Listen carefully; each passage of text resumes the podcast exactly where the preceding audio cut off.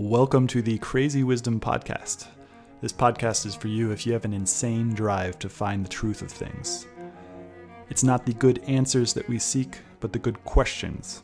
I interview a range of different guests from many different fields, all with the intention to uncover the simple truths that are hidden in plain sight. Most people don't want to go there. I go there. My guests go there, and you benefit. Please let me know if you enjoy these episodes, and as always, subscribe on iTunes, Spotify, or wherever you listen to the podcast. Welcome to the Crazy Wisdom Podcast. My guest today is Tem Nugmanov, and he is building the first Notion consultancy. So, welcome to the show, Tem. Thank you for having me. I actually didn't realize the pod is called Crazy Wisdom, but I like I like that name. That's fun. What's uh what what comes to mind when you think of uh, Crazy Wisdom? I mean, immediately I'm thinking of Francis, right? And you know, founders here of Invisible, and and just like he's very very wise, but definitely has a bit of bit of crazy in them. So I can kind of see how these two worlds collide in you know himself but also i imagine in invisible i actually had the chance of meeting a lot of folks from invisible uh, or a few folks in the past couple weeks and everyone's pretty remarkable yeah. um definitely wise not quite sure if everyone's crazy but yeah well, um, uh, yeah, yeah. Francis, Francis, definitely has crazy wisdom. That's uh, he's one of the most interviewed guests on on the Crazy Wisdom podcast. Uh, so if anybody's listening and wants to check out some of the other episodes, just look for Francis Pedraza. Definitely has some crazy wisdom, uh, and a lot of invisible people do have crazy wisdom as well. Um, and uh, it's quite a uh, the the the in the year the crazy wisdom actually comes from uh a guy named Chogyam Rinpoche, who was a Tibetan who set up a university in Colorado uh, called Naropa University, mm-hmm. um, and he was very crazy, maybe, maybe an alcoholic and and uh, all this different stuff. But the the Western tradition also has a similar uh, word for it called divine madness, um, and so there's also something within the Western tradition that t- speaks to the same thing. Yeah. So, what's the crazy wisdom of Notion? Is Notion? Do would you put Notion under crazy wisdom? I not necessarily. I I I, I guess it depends. It depends uh how you look at it. I think I, th I think there's a subset of users that goes crazy with Notion. Absolutely, that that that definitely included me. And when we say crazy, it's it's something like becoming such a power user to the extent where almost your life is defined by the tool. I mean, that's kind of me. Uh, we've got video going on, so I have a I have a Notion tattoo on my forearm. Oh, no. Um, that's that's that's that's probably a, a, a little crazy. Um, I, and I think you know if it, right now, obviously Reddit has all these challenges going on, but there's uh, Reddit, there are Notion subreddit. You'll see a lot of crazy on there, like people styling dashboards with all kinds of colors, all kinds of customizations, gifts. Uh, you know, widgets, water trackers, this, that, the other. People go really crazy about it. Now, um, and, and I think there's definitely an aesthetic satisfaction of of styling your digital workspace or your digital, you know, a home for yourself. Now, is that wise?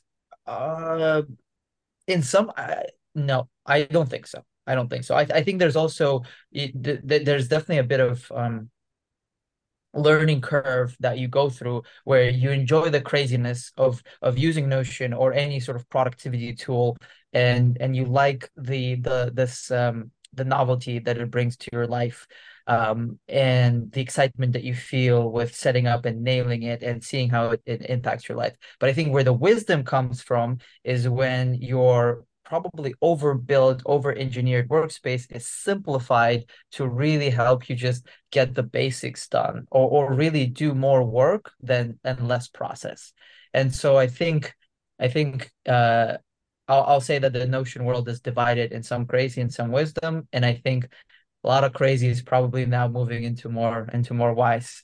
Um, not a question that I expected to answer, but I think that that probably more or less satisfies things. It does. Uh, and it's funny because Notion just gives so much functionality, but then I think it drives a lot of people crazy. A lot of people in our company are just totally overwhelmed by Notion because it can do so much and you're it's like the blank page but you know then you see all these kind of beautiful manifestations from other people and they're like they have no idea how to do it and i was one of those people myself because um, before I started at Invisible, I didn't actually uh, use Notion. I had used a lot of other note taking devices, and what but when I when it came to my own personal experience, like I used to try to keep it as simple as possible, and so I would use things like Workflowy or um, or uh, Roam Roam Research or Evernote back in the day.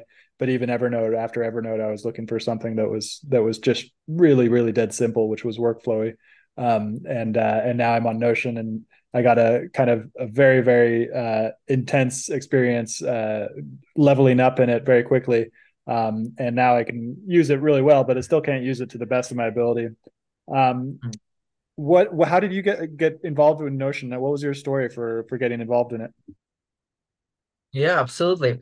I think before notion i'll i'll, I'll say that hmm, things primarily started for me in 2015 that was before notion was released. And the reason i anchored to that year is because that is the year when i moved from new hampshire where i was in boarding school to new york to study at nyu and even before I set foot on campus, I knew that I wanted to do something entrepreneurial. I wanted to start a business. And when I began at NYU in September of 2015, I actually uh, decided to start a business. And at that point, it was a, it was a fitness technology business that essentially enabled sort of data quantifications and optimizations for weightlifting. Um, which is still a problem that's not not solved. But the way uh, and, and we the business that business failed, and we tried to um, we tried to, I think, uh, it was a difficult problem to solve for a freshman who didn't know hardware, software, data science, didn't know anything besides pretty much being the idea slash charisma man, right? Um, but th- that context is important because when I started on that business, I started at NYU. I got involved in multiple communities, both entrepreneurial and in student government, and I was in three to four positions of leadership and you know instead of being sort of a more normal focused person i decided to turn into productivity tool turn to productivity tools and organize myself to the best uh, possible capacity. And that's where my discovery of these tools began. I remember figuring out that um, how google sheets works then finding a blog post about trello then seeing asana Sunsama you know flow even slack zapier airtable all of these tools I, I've realized I've get I, have had a natural affinity towards figuring them out. Pun, no pun intended, because affinity is also a tool. Um, but uh, essentially from 2015 to 2018 i built up this capacity where i was known on campus or in my friend group that i was like the person who knows all the tools. The somebody called me the uh, walk the human form of product hunt. Uh, and my friend would joke like hey calling Tem api i. Need a tool that, that does this. And i'll be like yep that's the one. So um I've gained that I've gained that knowledge and that exper- expertise. And then in 2018, I was in LA. I was on producthunt.com, and I think I was I don't know if I was browsing or searching, but I saw Notion. And at that point, Notion had released their 2.0 product in 2017, one with databases, I believe. And as soon as I saw it, something clicked, and I was like, "Whoa, this is very interesting because what it does is it puts together uh, my Airtable and my Google Drive and my Google Docs in one space. And I, I think I saw that potential right away. And I I set it up. I spent close to three days just staring at that blank canvas and like figuring out what, how, why. I know I want to understand the, this and then and then I slowly started using it for primarily uh, the use case of organizing a startup accelerator for college students that I ran. So it was intuitive to organize the events that we're hosting, the mentors that we're working with, the startups that we were assessing and and and helping uh, in a database format that's all interconnected, and then providing resources to them on like public note um, facing Notion pages. So that was my first workspace that I built and uh, the fascination with the tool and the interest in the tool then led me to their community that was sprouting up online and they had um, they had this uh, group called notion made simple run by francesco francesco D'Alessio. He's a YouTuber, um, and his job was to make YouTube videos, or is uh, YouTube videos about tools. And so he had a group about Evernote, and he saw the early potential in Notion and created that group for Notion. and so then I was engaged with that group. I was providing advice. I was getting advice, so on and so forth. Um, and then someone who was just hired at Notion named Ben Lang posted on that group and said, "Hey, we're hosting these first ever Notion events, and we need um, we're looking for people in New York." And I was in New York, so I was like, "Me, me, me, me, me. I, I want to, I want to participate." So uh, I ended up giving a talk on that event uh, about bullet journaling and and how that works in Notion, and that was my first uh, close contact with the Notion community in person.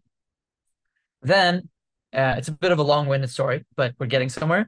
Um, then I I I hosted. I so after that event, Ben essentially invited me to become one of the first Notion ambassadors. Now it's a group of like five to six hundred people globally, um, I was the first one in New York, and then I was in charge of hosting events in New York. And for me, that really combined several passions. I was already pretty good at event management. I was into these productivity tools, and I sort of layered that that startup tech interest. And for me, it all combined the it combined these things. And then next thing you know, I'm hosting these events for like Notion for product management, Notion for design, or personal productivity in Notion. Um, and on the third event, that was Notion for I think design.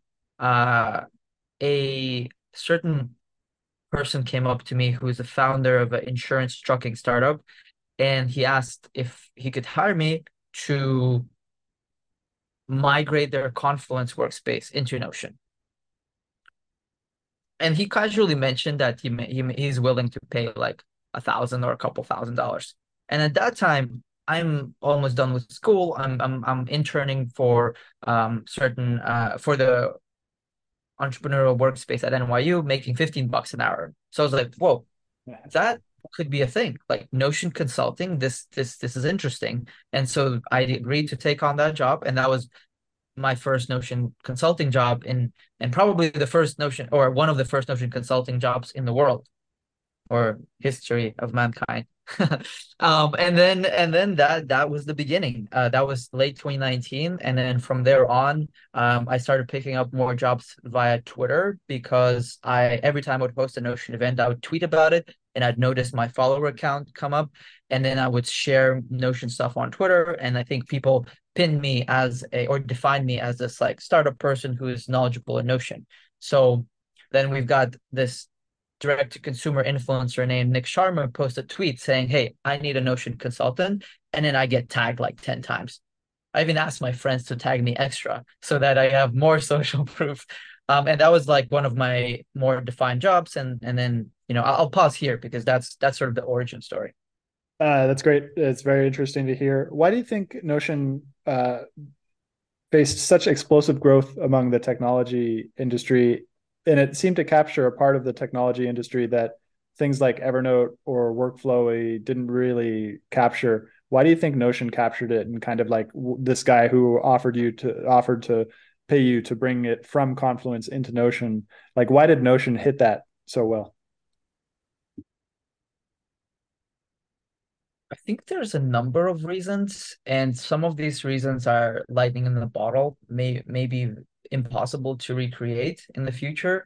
Um, but at the very least, contrasting to the tools that you mentioned with Workflowy and Evernote, and we can even put Roam Research in there because it's it's a a recent favorite or a recent popular tool. But I think all of them have primarily solved the not necessarily solved, but addressed the single player experience.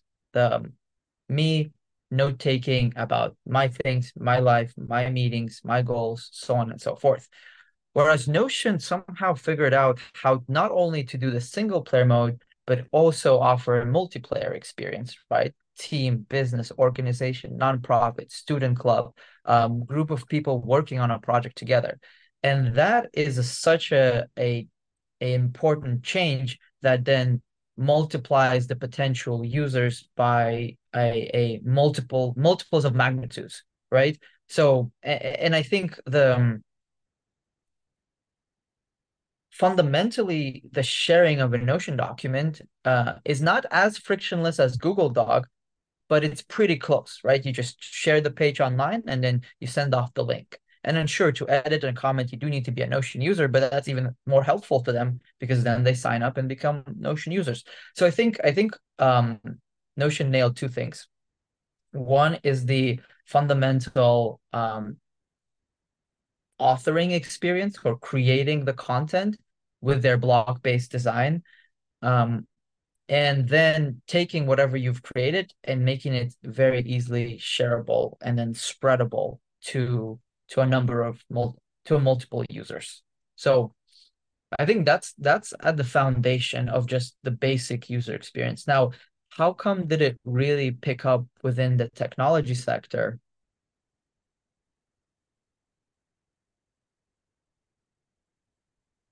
I, I think well we we we we know that tech folks are always early adopters of of I think new technology usually um naturally so and um and and I think there has been a brewing need for something like Notion. Because if we think about like documents and and writing it's been fairly stagnant until the recent let's call it renaissance of note-taking tools. Uh, it's it's been pen and paper then uh micros you know whatever before microsoft word like notepads and stuff and then it was really google docs um with, with sort of the collaboration thing in mind. Not necessarily, I'm, I'm kind of eliminating Evernote. And I think now from Google Docs to Notion, that is a pretty, pretty big, pretty big leap, especially considering that in Notion, then you can have databases and tables and a way to um, create more complex data flows and interrelated uh, with each other. So I, I have a I have a feeling that I don't have necessarily a clear answer, but it it definitely addressed that need. It it definitely addressed a need for higher fidelity collaboration tools that did not exist for decades within Microsoft Doc, uh, Microsoft Word or Google Docs. Yeah, it's a very interesting question. We can go somewhere pretty interesting, at least uh, interesting to me from here, which is that I'm sure you've heard of the second brain, uh, and if you haven't, I'll give an update to, for you and the listeners, which is that uh, I think it started with a guy named Tiago Forte, who who I've uh, had on my show before, um, who talks about the second brain. You know, we have the first brain, which is our brain inside of our brain. Uh, then we have our second brain, which is the brain we put down on paper. And now some people are talking about the third brain, which is like a our artificial intelligence. But that second brain piece is almost and all the note-taking apps you mentioned are almost totally individualized like i don't think there's anything that tiago was talking about I actually haven't read the book so he might have actually talked about this and i'm sure he does consulting for businesses but you very rarely hear about a second brain for an organization um, and i think it has a lot to do with because so few people understand how to do it because I think once you get above 150 people, this idea of organization, like I, I talked to the director of knowledge management at Google, director of knowledge management at Google. They developed Google Docs, uh, but they couldn't actually manage their own Google Docs, so they actually had to hire a third party AO Docs in order to manage all of their uh, their Google Docs. Um, and so, like, it's just such a crazy problem in business, and I don't think a lot of people. I don't uh, certainly there aren't a lot of people talking about it but I think there's also not a lot of people who actually understand the problem because it's such a diffuse and crazy problem. What do you think about everything that I just discussed? It's, I think we're very much, it's paradoxical or it's a paradox, but we're, even though knowledge is what societies, cultures are built on, we're still early for defining what knowledge management exactly is and how it can evolve for different types of organizations and also different types of people. It's it's almost that um you, there's a relationship between form and function right and and i think form for a while didn't quite exist to then introduce the function of knowledge management. And what I mean by that is that tools, the right tools didn't quite exist, right? Like Word in isolation and uh, thousands of Word files in a Microsoft uh, or SharePoint or whatever are just not a conducive way to like really derive uh, benefits of knowledge sharing and uh, collaboration. Same thing with thousands of Google Docs in a Google Drive. But now with all these new tools like Notion, Coda, Almanac, um, to an extent, Airtable, uh, now that's now that's possible so it's interesting that the form of these tools has now is helping shape up the function um, so that's one observation An- another observation is that knowledge management as a phrase is also feels pretty pretty enterprise pretty archaic pretty like like if you google knowledge management the first thing that comes up is a definition by ibm yeah and yeah. I don't even know what IBM does these days, but but I do know that like IBM is is this like is this like big gigantic enterprise thing that requires so many process and checklists and just like big big corporate, right? Um, and so that's one one interesting definition. And then if you scroll down, you'll see that the third uh, link it goes to a resource KM World, which is a is a is a website about knowledge management, which looks like it was built in the 90s. Uh, probably has actually, it hasn't been updated. So it's interesting that almost like this the, the definition of uh, and the processes and the thinking around knowledge management kind of got stuck in time since the 90s until now these new tools started emerging. Um, so that's that's that's another observation. And and then I think there's another there's a distinction to be made between personal knowledge management, right? We talked about single player to uh, enterprise, business, organization knowledge management. These are two two different worlds, and mm-hmm. because there's different purposes and different degrees of of of of accuracy and content and um, rules and permissions and and sharing that that is involved in these two worlds. And what's interesting is that the I think the personal knowledge management world has advanced very quickly on the best practices and perhaps the best tools, right? With the Zettelkasten method, I think I'm pronouncing correctly, maybe not. With with building a second brain, right? BASB that Tiago Forte developed, with Para that also Tiago developed, right? I think projects, areas, resources, archive, um, uh, all all of that stuff. But there is no clear equivalent in in business or in team knowledge management and i think that's one of the things that at Optemization our our vision is to define that mm-hmm. um are you going to do it? but it's not i don't feel that it's it's well it's well quite defined right now but you know at the same time we have a limited viewpoint right? We're a new organization. We work mostly with startups. We're more uh, the tool makers rather than the framework makers build, builders. But i think we're positioned to we're well positioned. That's mm. that's that's what i'm saying sounds like the fir- first thing uh, now that uh, now that you've discussed that sounds like the first thing that comes to mind is a conference. Are you thinking about doing a conference a conference? Oh, yeah. us host a yeah. conference? Uh, yeah, maybe one day. No, I, I think definitely, definitely, absolutely one day, but probably not not very soon. I think there's there's a lot more work to be done on what are the best practices, what are the standards, what um how do you define knowledge management and its processes and you know key participants and key users uh, within the context of of all these new tools and you know, new developments in technology like AI, right? I think whatever is written on KM World most certainly does not account for for LLMs and knowledge management and Notion AI and yeah. and Coda AI and all of that stuff. I think things are moving extremely fast right now, and it probably be a bit foolish to decide on this is the standard practice right now because things are things are changing. So I think eventually eventually we will come to something, but uh, that's probably going to take a bit of time. And then I feel comfortable creating our own propaganda machine like the conference. yeah. Well, there's two things to that. The first is what you mentioned about AI. I've noticed that in talking with the uh, knowledge management professionals, uh, there's actually a lot of kind of aggression against uh, AI uh, because I think for that very point that it might obviate a lot of the knowledge management um, tradition of knowledge management that it might change. I mean, if it can accurately and intelligently, um, you know, find and develop resources based on the content that you already have, then a lot of the knowledge management work around the explicit knowledge might not be so useful anymore. Uh, the the implicit and tacit knowledge from knowledge management will continue to be interest, interesting, I think, because that's really about connecting people and stuff.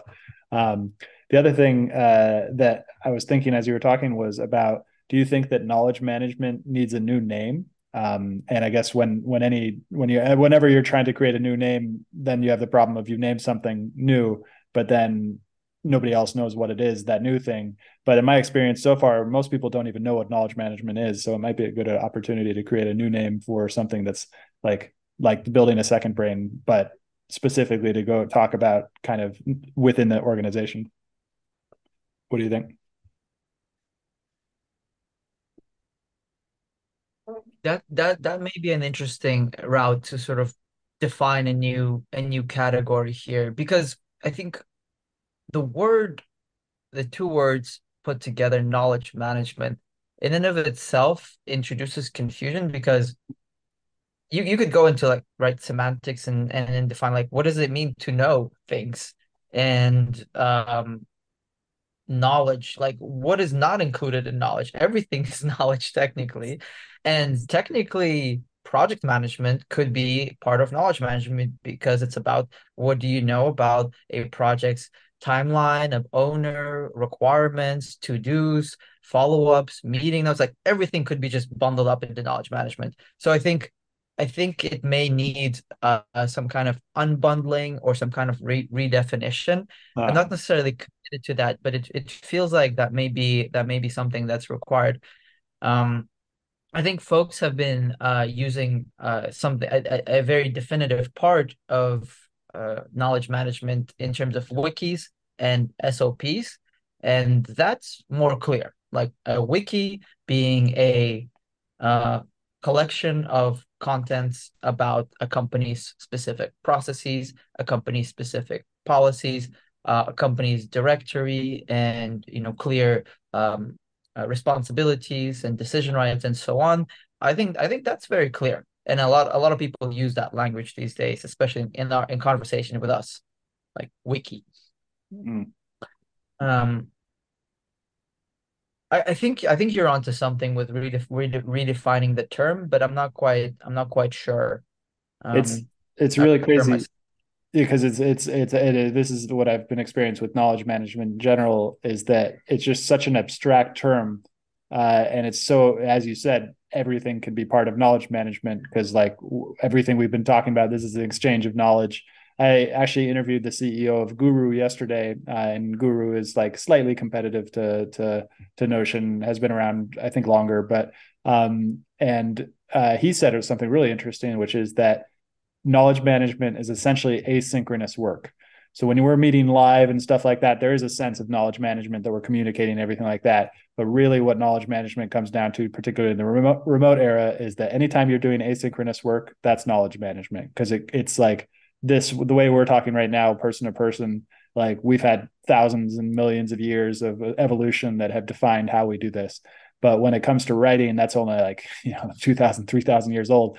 Um, and so there are like there are a lot of things that are are not known. So it's just like this crazy kind of abstract thing that people don't really know what it is. And i'm having a somewhat of a, a challenge in the, within the organization to help communicate what knowledge management is and how it can be helpful um, because it's just so abstract. Uh, and that that I guess would like, but then there's no other term that gets directly to what what's what what it is that knowledge management's doing because it's so like it's such a it's so meta. It's such a, like a layer that on top of this other layer. Um, yeah, I don't know if you have any thoughts on that. Yeah, uh, that's interesting definition. Knowledge management is synchronous work. It's Rick Rick Nucci, right? Yep. Um, hmm. I would I would disagree because I mean, for example, as so asynchronous work is actually a clearer definition, right? Synchronous versus asynchronous. Very clear. To to to define it even further, just for everyone, synchronous, I believe, is having a Zoom meeting, right? Like we're having, uh, talking in person is also synchronous. But then things start to blend a little bit, right? When you're sitting down both on Slack and typing at each other, you're technically, you know, not you are yeah. you, you are synchronous, but you're using an asynchronous medium, uh-huh. right? Um, and and so and so then if we take that definition further, knowledge management is asynchronous work. Um, is recording a Loom uh knowledge management Oh, interesting. I, I like that. Um, I would, I, well, I would, yeah, go for it. Yeah. I, I think it's knowledge capture is something that you know that you put together on a video and then you send it, but you send it for the purpose of not necessarily managing knowledge, not necessarily saving it somewhere for future reference, and you're you're you're sending it for collaboration so that the person on the other side um, either gets something, understands something, takes an action item from that, or uh, asks your question or, or, leaves a comment, right? Mm-hmm. So, um,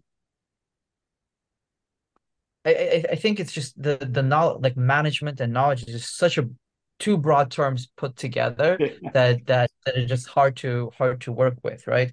Yeah. Um, I think other examples could be like you know if you're if you're asynchronously recording a voice note, or if you're um, asynchronously reviewing, you know, grain.com is a tool that we use for recording our, our Zoom chats and putting highlights. And if you're if you're recording this, like you're technically just reviewing a meeting asynchronously. Is that is that knowledge management? I, I don't think so. I mean it's catching up with a past event. So it's it's yeah, it's it's murky and and it's uh unclear right now. Yeah so that leads me to ask what what are the other aspects of knowledge management besides communication? Because we've been talking a lot about communication where we have loom slack zoom other things but what what does knowledge management encompass outside of communication? The uh the clear one is project management and that's a whole beast of its own where I'm I'm not not a, not an expert. Absolutely. Mm. Uh, in fact, I'm not an expert in anything. You know, I just I just happen to have stumbled in into this opportunity, and I'm making the most of it as a Notion Notion maniac. Um, so, but with, with project management is interesting because we actually had that question come up last week in our team meeting, and somebody defined that knowledge management is it's about um storing information for future reference. Uh, capture. Uh, in independent future reference. So uh, you don't have to message someone, you don't have to get on a Zoom chat, you don't have to ask questions because the document answers the questions for you and for thousand other people, depending on your size of your organization. Whereas project management, it is about here and now and what needs to be done, mm-hmm. very action driven. Mm-hmm. Um, and and and i think an interesting example would be here with with uh with inside of Optemization we started using linear um and linear is is a very advanced eh, not so advanced but modern um issue tracking tool that takes on the likes of jira and mm-hmm. so our process involves scrum and scrum traditionally is uh, well I guess it sits under agile, which agile could be many things, but specifically Scrum, I look at it as a as a project management um, framework. And right, there's a number of ceremonies or meetings that are happening, right? So this is synchronous synchronous project management. Um, but then I think some all the meetings are recorded for people's reference or saving into a document, which is then knowledge management. But but I think the very distinct aspect about project management is when we sit down, we look at a board, and here's our backlog. Here is 10 tasks that we're going to do. And then everyone on the team uh, picks a task, and then we actually vote um, synchronously. What is the effort estimate? Wow. So we try to align on how much effort that this particular task takes in this the Fibonacci Fibonacci scale points. I think it's like zero to five to then eight um and and then what what what's happening is that it's almost like shared asynchronous alignment um but that's not knowledge management it's it's uh it's it's it's sort of it's something in between like we understand we we upgrade our mental frameworks that this task takes five points of effort and we do that uh, through the synchronous medium um but then for future reference, we know that similar tasks take that amount of points. I kind of digressed, but that was just an interesting thing to bring, is, bring up. It is interesting, and uh, I'd be curious because doesn't wouldn't it depend on the person doing it in terms of how much effort it takes?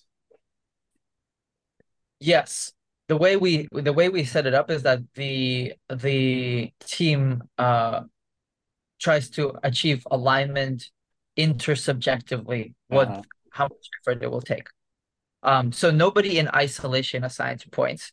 We we actually have these live sessions where you look at a task and you say this is three, and then if someone says, "Hey, this is an eight, the person for the eight makes the case if they're committed to that. But if not, they say, "Okay, I can see how this can be a three. Let's commit to a three." Oh, got it. Okay, Yep. that's interesting. Okay, cool. So talked a lot about knowledge management, asynchronous work. Yeah, yeah. Actually, I would actually love to like kind of drive the point home, but I guess I think it might be a little bit confusing. Like, what is the point of this process? And I'll, I'll give you a real, real case study here for especially folks that are like in the services business or the or the professional services. Mm. Um, we at Optemization have uh avoided purposefully so tracking hours and reporting hours to our clients I think for a number of reasons, but overall, our tracking is fundamentally misaligned.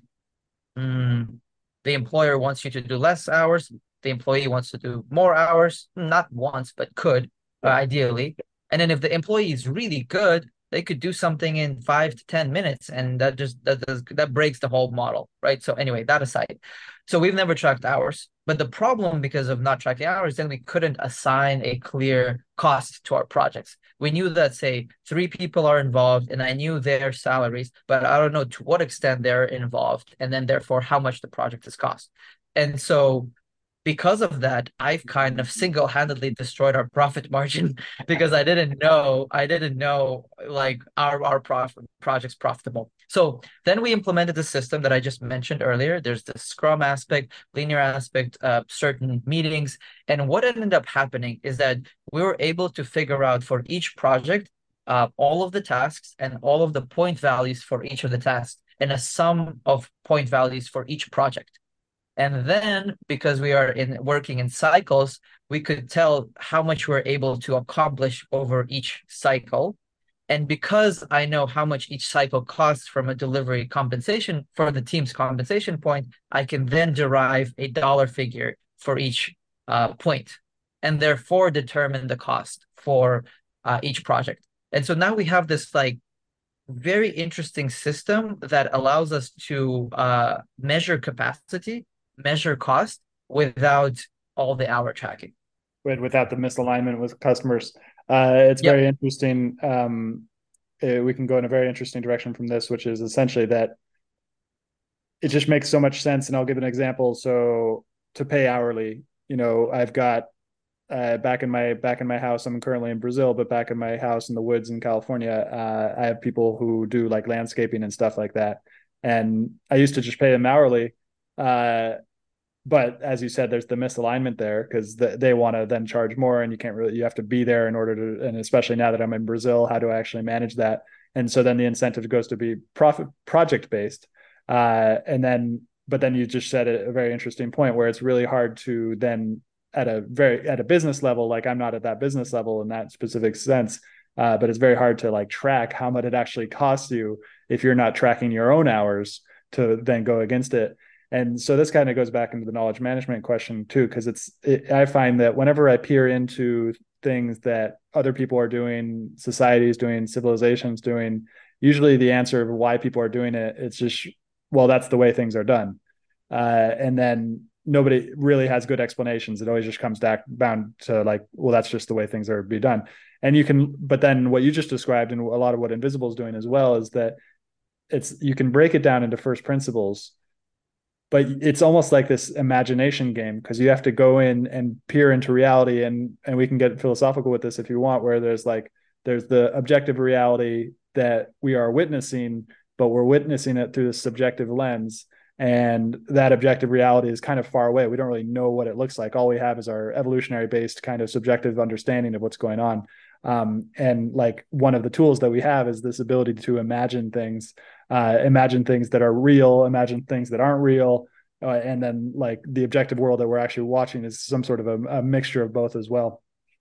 Um, do you have any thoughts on this kind of philosophical, like just like imagination, how it plays in with business? Uh, anything that I just said kind of spark anything in you? Yeah, well, it reminded me of *Sapiens* and right, you evolve Harari's thesis around the fact that the reason we are where we are in in development of our species species is because we're able to take our imagination take our take myths that we just came up with and then align to the point that these things exist uh exist and then they are uh, and then they be uh, not just exist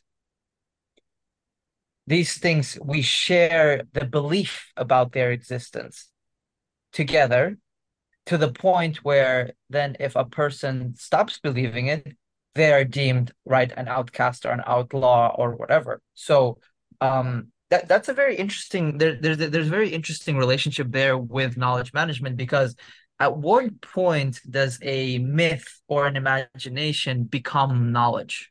uh, uh, it's a great question. If you have if you have something you want to say on it go for it. Otherwise i can segue that into a very interesting way. Uh i I mean, I, I think the like if we take right United United States for example, um, and Declaration of Independence or the the Constitution, um, until it is a ratified document and iterated upon document with all these right debates, town halls, whatever whatever they had, you know, rap battles like in Hamilton, um, it was just imagination. It was just it's beliefs. It's just that I believe that you know we should be an independent nation, and and then until the point where I think um, it uh, this belief is transferred from one person to another. It is agreed upon. It is it is a certain level of alignment and agreement is reached. Then it becomes, and then it's put on paper, right? It's transcribed. It's it exists outside of their minds. Then it becomes knowledge so I think the aspect of of taking someone outside of one's imagination, outside of one's, you know, brain, and committing it to, I guess at that point, physical pen and paper. But in our world, the digital medium is when imagination and or beliefs becomes knowledge. Mm. And then then then it needs to be managed because knowledge is outdated, right? Things change, beliefs change and and so I think I think that's what it is. That's what knowledge management is is is a set of beliefs uh, uh, uh from an organizational standpoint of how things are done that uh, then continuously needs to be nurtured, uh, trimmed like a bonsai tree, or like maintained. And that's that's all that knowledge man- management, I suppose, is. I loved it. I love that. Okay, we got a, a few different ways we can go. The at at the question at what point does a myth become knowledge is really interesting because I would love to talk about the Mormons. Uh, the Mormons had a very interesting take on that uh, that directly contradicted the United States take on that, and they actually tried to sort of do a revolution within the revolution. Only 50 years after the revolution actually happened. But I would love to ask because you talked you talked about the Declaration of Independence, and before that it was just an idea, and then they put it on paper, and similar to Notion, it made me think about how maybe like in the future somebody will create a new declaration of like a DAO or something like that on on on, on Notion or something like that, and that'll be where the Declaration of Independence comes. Uh, but the the other thing was the real realpolitik interpretation of that, which is that they had the idea, then they had the uh, document with the uh, Declaration of Independence but then once they wrote that document, then they became uh, traitors. Uh, and then the British Army came and and and tried to kill them all. Um, and so where does that where does the uh, you know this goes outside of the business, although maybe not.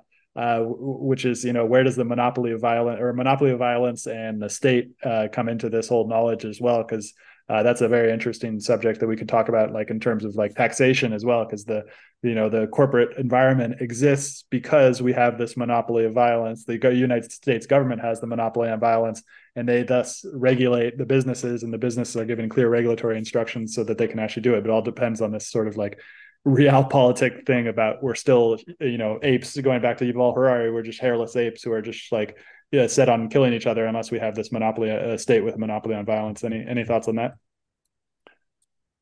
Well, well I think specifics aside, uh, the the the as the core concept that I'm I'm kind of taking away from this is is is hierarchy hmm. within knowledge management hmm. and status of certain individuals as it relates to knowledge management, right? Because if we go back to this definition that we just arrived, like just somebody eh, you know the, this band of rebels uh, shared ideas wrote them down and decided that this is now knowledge but then you know was it king george the yeah, yeah. King George, yeah whatever yeah. said no This is not knowledge. No, that's not this knowledge. Is, heresy. This is this is imagination that you all just. This is a, some kind of blasphemy that shouldn't exist. You know, it, we we're gonna raise an army to undo this knowledge. Um, which if we were thinking if we, if we to think about this in a in a in a corporate setting or in a business setting right? It's it's so sort of similar to someone coming up with a document on you know how to run a process. And then the boss is like no i don't want to do any of these steps. We're just gonna we're just gonna spend two hours on zoom and hash it out. Um which is, which is sort of like a it's it's an interesting um, concept because there's a force that undermines knowledge management and that force is authority hierarchy uh, laziness and um, sort of lack of care sometimes right? I think knowledge management requires requires um, diligence. It requires conscientiousness and um, when people don't bring that to the table the whole the whole system is under risk. Um, and um, and i sort of pivoted away from what you said but i but i think that that that's that's an interesting observation. And how do you mitigate that? Well well you mitigate that by establishing i think clear roles and expectations. Oh. and i think checks and balances organization in, in an organization where you know even though maybe the ceo doesn't want to follow this process and they just they just run with whatever there needs to be some kind of system that holds them accountable and that uh it requires them to to to participate in one form or another it doesn't mean they have to be stickler to the process right there's one the part of the philosophies of Scrum is people over process. So mm. I think it's still important to keep that in mind, people over process. But if it's all people over process, then what's the point of process? Process just doesn't exist and, and just breaks down. So I think there's this an interesting balance that needs to be struck within the context of capturing, sharing, and following knowledge. Um, yeah, so I'll I'll, I'll pause there. So that was great. Um, I would like to ask, uh, and I'm not asking to name names or anything like that, but have you ever run into a a client that or a potential client that you decided not to take on or that you had to give up because of this problem that like your specific way of actually doing things really conflicted with the unspoken ways of which the organization functioned?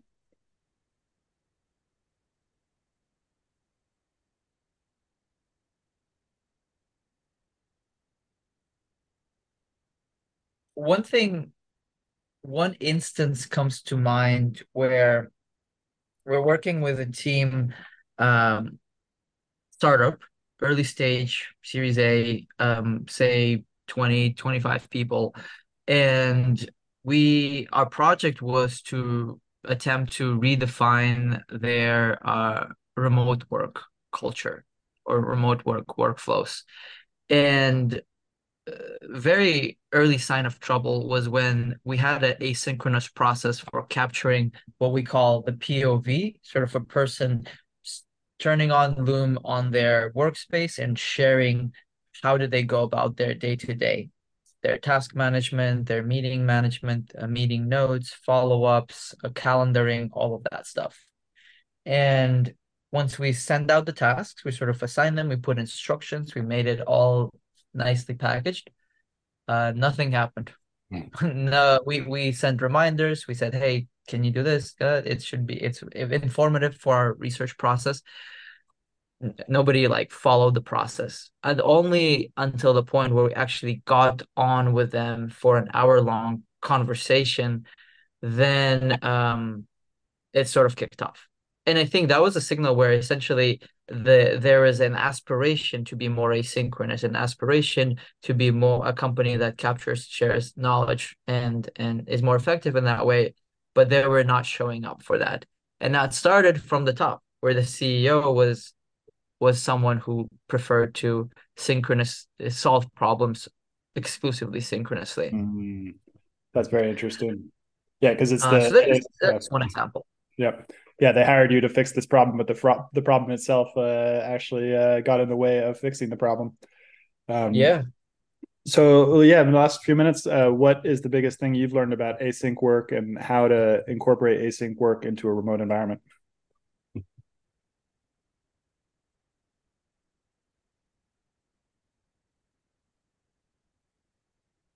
I think it has to.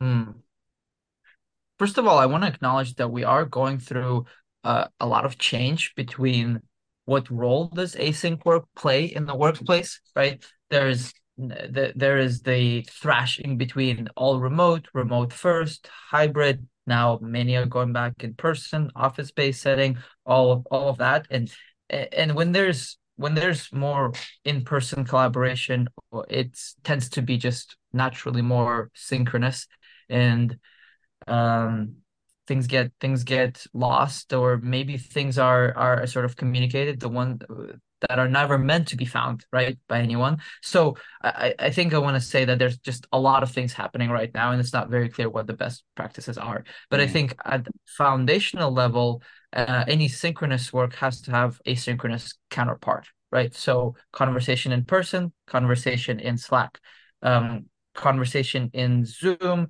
maybe a recording or something that you know if it's not sensitive topic available through like grain or something like that right? Uh, or notes on paper notes in notion. So i think i think there has to be that sort of duality between all the mediums. So each medium has to have a synchronous way of form mm-hmm. and an asynchronous form. And i think it really depends on the organization um, what kind of culture do they want to build? Is it more synchronous? Is it more asynchronous? Um, I think it's not very clear that asynchronous is the dominant or the definitive part because I think lots of notes could be taken, lots of messages could be sent, but if they're if it's not utilized, if it's not made um, if it's not made useful either manually or with the help of the AI, then what is the point of all of this note taking, all of this writing? So um, I think I think it's yet to be it's yet to be defined, but we um even we at Optemization go through a lot of change as it relates as it relates to that. Uh and, and I think I the right answer is always the the the right answer based on an organization's unique uh, culture. So, for example, at Optemization, if we were to just condense a few of our values, um, it's it's there's an acronym that we refer to called COAST. So it's conscientiousness, mm. openness, autonomy, system thinking, and trust and trustworthiness.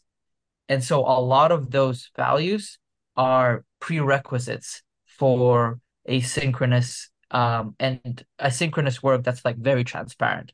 Mm. So I think we've positioned ourselves to be very heavy into into async and into mm-hmm. um, uh, autonomy, right? People not depending on each other and just being able to do to do their work on their own accord. Um, so that's one example, but I think there's all kinds of different examples out there. Yeah, it feels like uh, you have remote work, and then there's a subsection of remote work that is synchronous, and then a subsection which is asynchronous. And asynchronous, like all the people who are kind of downplaying remote work at the moment are saying that you can't do it at a startup because you're not able to be around other people. And like so to do remote work well you have to have the right people who really are autonomous. But then going to asynchronous work is even more so in that sense.